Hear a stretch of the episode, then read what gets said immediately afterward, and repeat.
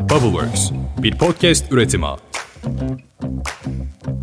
Yaratılmış ilk kadının hikayesini bilir misiniz? Üç Semavi dinin kutsal kitaplarında Adem ve Havva yaratılan ilk insanlar olarak yer alır ama mitleri ve hikayeleri okuyanlar iyi bilir ki bazı hikayelerde anlatılanlar bundan daha da öteye gider. Karşımıza çıkan bazı hikaye ve mitlerde Havva'dan önce ilk kadın olarak Lilith'in yaratıldığından bahsedilir. İşte bu ilk kadının ataerkil düzenle baş edişinin ve sonra da şeytan ilan edilişinin hikayesidir. Ve bu hikayenin günümüz modern Türkiye'sinde bize anlatılan benzer hikayeleri de yok değildir. Herkese selam, Ditopik Düşüncelere hoş geldiniz. Ben Dilara. Adem ve Havva yaratılan ilk insanlardır savuna bazı mitler başka hikayelerle karşı çıkıyor demiştik. İşte bu hikaye ve mitlerde Havva'dan önce ilk kadın olarak Lilith'in yaratıldığından bahsedilir. Lilith aslında yaratılan ilk kadın da değil, ilk insandır. Bu inanışa ve yazılan mitlere göre Tanrı önce Lilith'i ve hemen ardından da Adem'i yaratmıştır. Lilith'e dair ulaşılabilen en eski izler Sümerlerin Gılgamış destanında, sonrasında ise Yahudi kültürüne dayanan Ben Sira alfabesinde görülmüştür. Ben Sira alfabesinde Lilith'in Adem ile eşit yaratıldığını savunmuş ve bağımsızlığı uğruna cinsel ilişki sırasında Adem'le olmayı reddederek cennetten ayrılmıştır. İşte bazı kaynaklar hikayeyi tam olarak böyle anlatırken bazı kaynaklarda da yaratılış hikayesinde Tanrı'nın Adem'in eşinin kaburga kemiğinden yaratılmasını emrettiği anlatılır. Ancak bu hikayelere göre Lilith Adem'den önce yaratılmıştı ve bu emrin üzerine Adem'in eşi olarak yaratılmayı reddetmişti. Bazı inanışlarda ise Tanrı ikisini de topraktan yaratmıştı. Kimi anlatılara göre ise Tanrı Lilith'i yaratırken saf toprağa çöp ve tortu da karıştırmıştı. Adem ve Lilith'in uyumsuzluğu da yaygın bir şekilde bu inanışa dayanıyordu.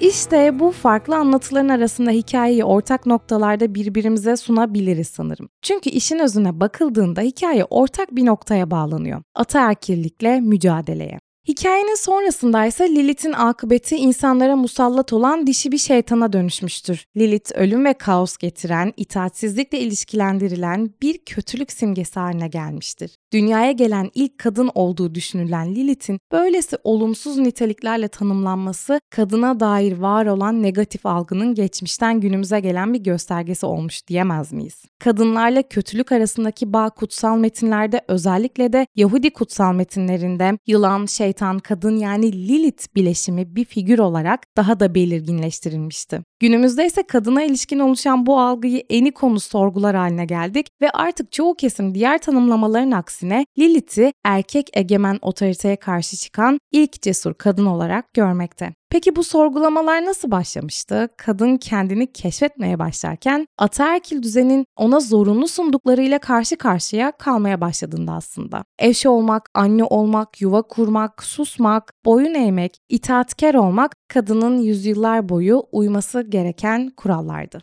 Lilith temsil bir karakter miydi? Tanrı bu mitlere göre kadını yaratmıştı ama kadın tek başına yavan mı kalmıştı da ona bir eş gerekmişti? İşte kadın modern dünyada tıpkı bir Lilith gibi bunları sorgulamaya başlamıştı. Belki önceleri bu sorgulamaları yapmadan uyum sağlamak daha da kolayına geliyordu kadının. Toplumsal normlara uymak, uydurulmak ve zorunlu olan seçimleri uygulamak. Kadın yuva kurmalıydı, üremeliydi, nesilleri devam ettirmeliydi. Bu çok masumane anlatının altında yatan gizli itaatkarlık asırlar önce Lilith'in hikayesiyle bugünse hepimizi ekranlara kilitleyen Kızılcık Şerbeti dizisiyle bize anlatıldı ve anlatılıyor. Asırlar öncesinden bize ulaşan mitlerde Lilith bir erkeğin eşi vasfını kabul etmediği için cennetten kovulmuş, şeytani karakterler ona yüklenmişti. Peki sizce bu etkileri din mi yaptırmıştı Lilith'in üzerine yoksa insanların ataerkil düzenleri mi? Hazırsanız aynısı olmasa da benzer bir hikayenin içine dalıyoruz. Türkiye'nin büyük bir kesiminin pür dikkat izlediği Kızılcık Şerbeti dizisine. Kızılcık Şerbeti'ni dinleyicilerimin çoğu bence izledi. İzlemediyseniz de bir şekilde sosyal medyadan maruz kalmış ve olayları az çok takip etmişsinizdir bence. Bu arada sosyal medya ve takip demişken Spotify'dan ve Instagram'dan Ditopik Düşünceleri takip etmeyi unutmayın derim. Çünkü Spotify'dan Ditopik Düşünceleri takip ederseniz her bir yeni bölüm yüklendiğinde size hemen bildirim gelmiş olur ve hızlıca bölümleri dinleyebilirsiniz. Ditopik Düşünceler Podcast isimli Instagram Instagram hesabındaysa bölümlerde bahsettiğim konularla alakalı birçok bilgiyi yine paylaşıyorum. Evet konumuza geri dönersek ne diyorduk? Bizi ekranlara kilitleyen Kızılcık Şerbeti'nin bizi anneannelerimize dönüştüren izletme ve ekranlara kilitleme etkisinden bahsediyorduk. Olaylara hakim olanların çok seveceği bir bölüm oluyor diyebilir miyiz bu bölüm için? En azından benim için diyebiliriz. Ben diziyi adeta bir anneanne edasında izliyorum. Öyle ki benimle diziyi izleyen konuşmalarımı duymaktan diziyi takip edemiyor. Bu dizi ilk başladığında benim pek haberim olmadı çünkü ben pek televizyon dizisi izlemiyorum. Önce bir iki arkadaşım bahsetmeye başladı. Sonra 4-5 arkadaşım izler oldu. Derken sosyal medyada bu kadar bahsedilen bu dizide neyin nesi diyerek merak ettim ve tabii ki diziye başladım. Ve evet sonunda diziyi bayağı bir izler oldum. Öncelikle söylemek isterim ki bölümün ilerleyen dakikalarında spoiler alabilirsiniz ama sanıyorum ki artık bu detayları bir şekilde izlemeyen kalmamıştır. Yani ben spoiler alıyorum diye dinlememezlik etmezdim.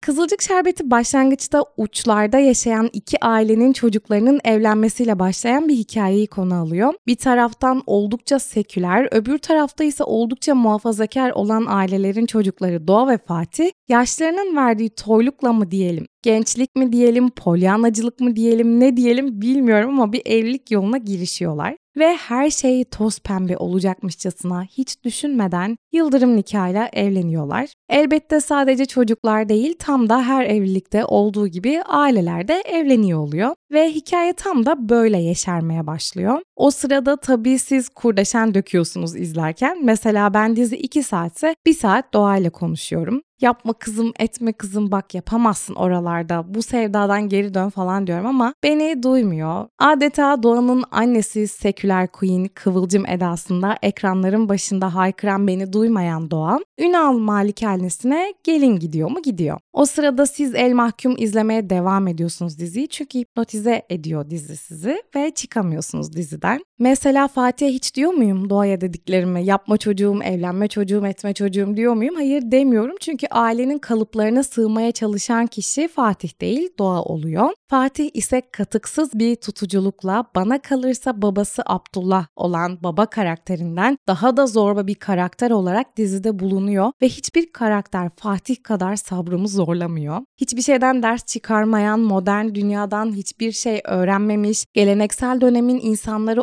olan anne babasından bile daha zorba olan bir ana kuzusu olan Fatih, verdiği bir sürü yanlış karar ve saçma sapan hareketlerle bize kurdeşen döktürmeye devam ediyor. Dizinin bazı noktalarında her iki ailenin de uyguladığı faşistlikleri açıkça görebiliyorsunuz. Seküler dediğimiz ailenin başında olan Kıvılcım genellikle kendi ayakları üzerinde duran bir karakter olarak bizlere yansırken aynı zamanda bazen böyle faşistliklerini, saygısızlıklarını da gözlemliyoruz karakterin. Bunun yanında her zaman kadınlara, çocuklara ve ailesine destek tavırlarıyla ve çoğu zaman yaptığı R'lerle de şaşırtan bir karakter aslında Kıvılcım. Öbür tarafta muhafazakar Ünal ailesinin reisi Abdullah Bey ve ailenin görünmez başı anne karakterindeki Pembe dizinin hoşgörülerini yansıtırken aslında bir o kadar da tutucu profiller çiziyorlar. Her zaman her şeyi hoşgörüyle karşılarıma algısı yaratan baba Abdullah aslında evin içinde yarattığı korku algısıyla zaten kimsenin onun sınırları dışına çıkmadığı bir düzen kurmuş ve bu evde buram buram işleyen bir ataerkil düzen mevcut. İşte bu iki tutucu ailenin çocukları olarak bir aile ve düzen kurmaya çalışan Doğa ve Fatih'in hikayesi anlatılırken dizi başka başka yerlere evrilmeye de başladı. Dizide ataerkilliğe, hoşgörüye, yanlış ve doğru algılara dair konuşulacak çok şey var. Bazı karakterler sizi delirtirken bazı anlatılar çok da kuvvetli. Benim tek yorumum bazı abartı durumların dışında son zamanlarda Türkiye'de değinilmesi gereken konulara değinmiş en iyi dizi diyebilirim. Ama her şey bir kenara biz dizinin en çarpıcı yeri olan Nur Sema'yı inceleyelim şimdi. Çünkü Nur Sema'nın bölümün başında bahsettiğimiz Lilith ile benzer bir miti var. Ve dizinin bu kısmını izlerken sürekli içimden kendime bu benzerlikten söz etmiştim.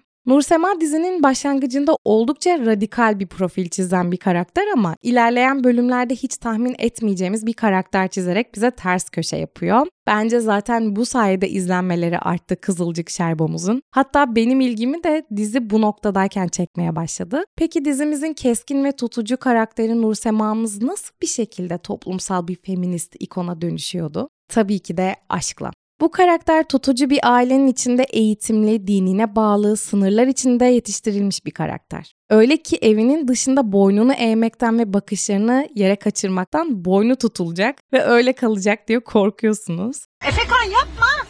Heh, pembe normal bir anne olsa tam da böyle derdi. Nursema yapma kızım gözlerin boynun öyle kalacak derdi. Neyse tabii pembe niye öyle desin o da öylesinin doğru olduğunu düşünüyor. Neyse işte izlerken buralarda deliriyorsunuz ama dizinin devamını bilenler için katlanılacak noktalar oluyor bu detaylar. Nursema'yı bu keskin karakterinden sıyıran şey tabii ki de aşk oluyor demiştik. Tutucu ailenin korkulu rüyası Doğan'ın Özgür teyzesi Alev'in yardımcısı Umut, Nursema'ya şaşırtıcı derecede ilgi duymaya başlıyor. Yani nedenmiş Dilara demeyin bu şaşırmama. Çünkü Umut kadar özgür bir karakteri ben de çoğu insan gibi Nursema ile pek meçleyememiştim. Umut Nursema'nın hayat tarzından çok farklı bir hayat tarzına sahip. Neyse ki hikaye öyle bir yere evriliyor ki bırakın meçlemeyi diziyi Nursema ve Umut için izler oluyorsunuz. Yani Doğa ve Fatih'cim siz işinize bakın. İşte Umut'un ilgisiyle ve aşk duygusunun varlığıyla tanışan Nursema bu hisse karşı koyamayarak inandığı tüm değerlere ve ailesine rağmen Umut'la görüşmeye ve ona karşı derin hisler beslemeye başlıyor.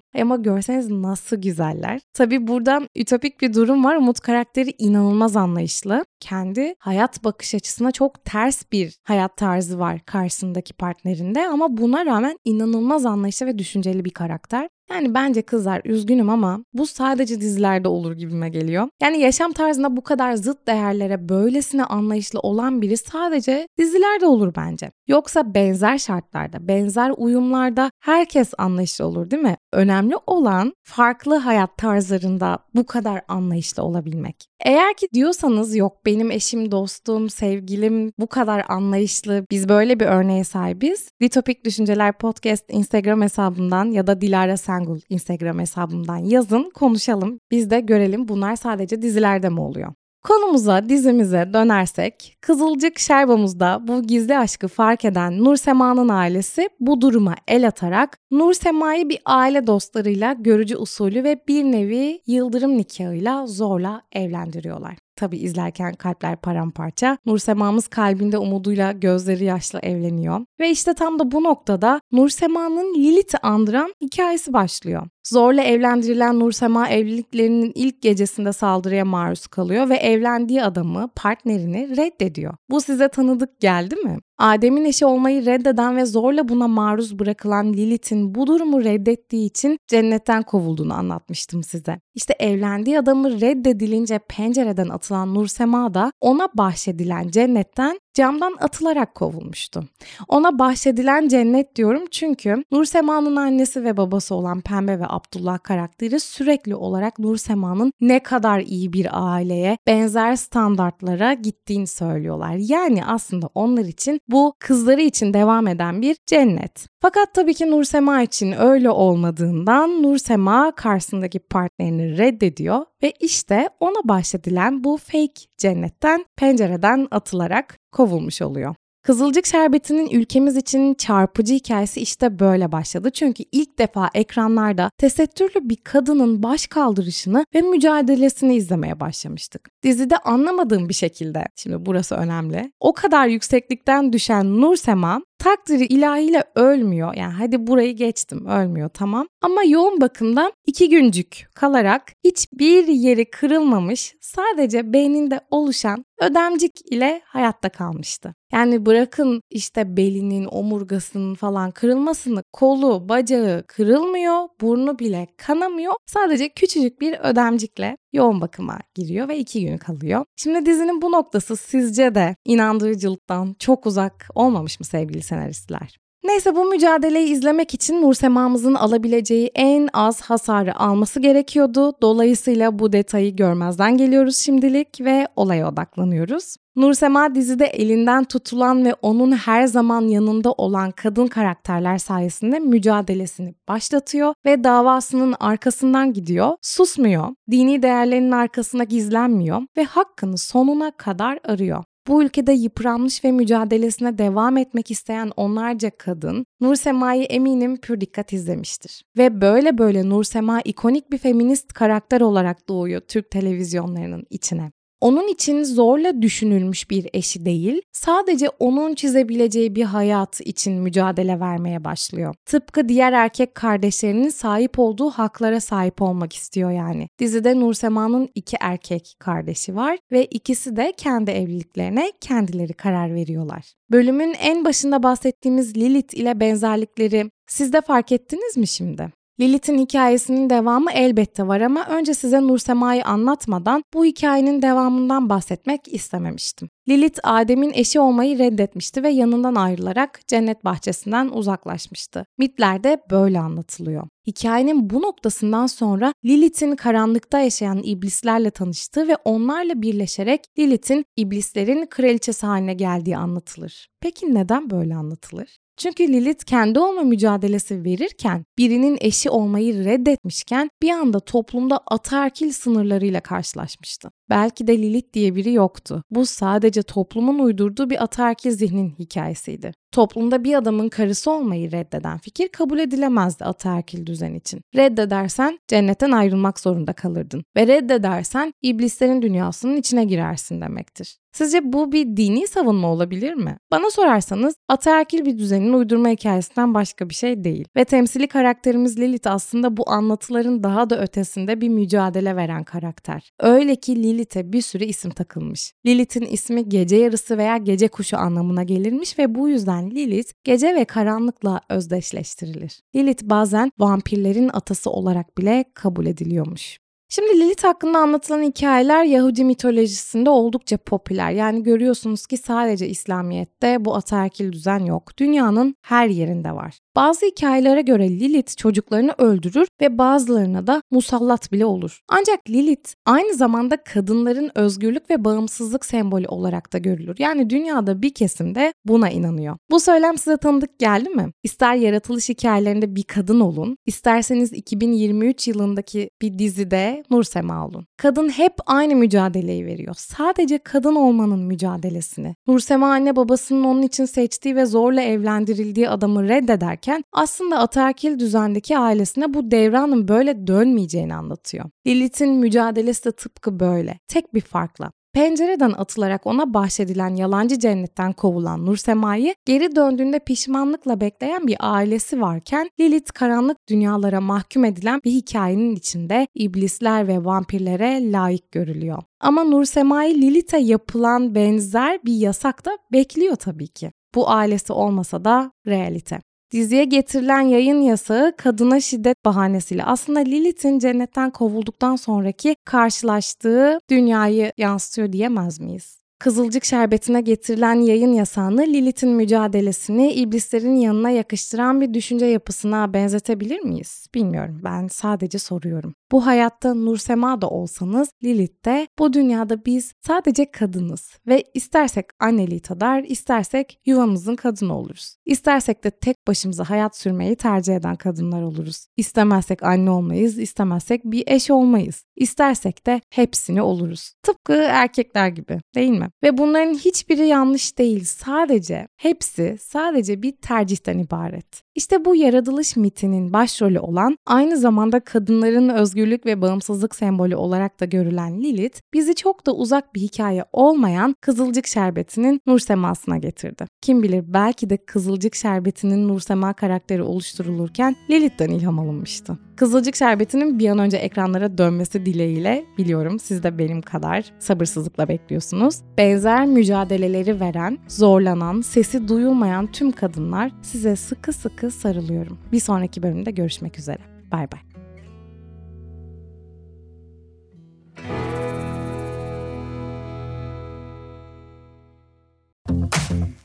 Bubbleworks, bir podcast üretimi.